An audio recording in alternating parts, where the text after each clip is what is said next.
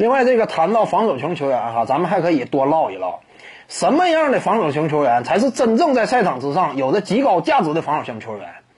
布鲁斯·鲍文、肖恩·巴蒂尔、拉贾贝尔，这个才是真正的优秀的防守型球员。你像什么托尼·阿伦，我告诉你，跟这几位相比，那都差了一个档次。你不要感觉托尼·阿伦他可能说呢，哎，我防守端这块名声非常大。当初要限制杜兰特呀，杜兰特呀，如何如何的？但你进攻端要是累赘的话，那你真是不行。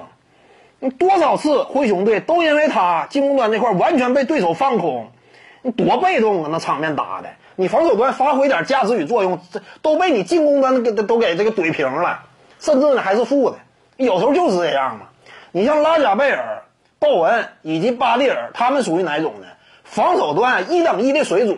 最佳阵防守阵容级别的球员，与此同时呢，进攻端这块三分准星巅峰期都维持在百分之四十左右，整个职业生涯远射这块极具效率，这才是真正有价值的防守型球员，真正的三 D 型防守型球员。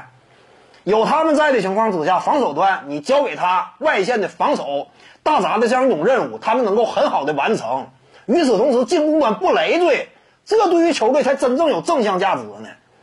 你像托尼·阿伦这种，那就差了不少。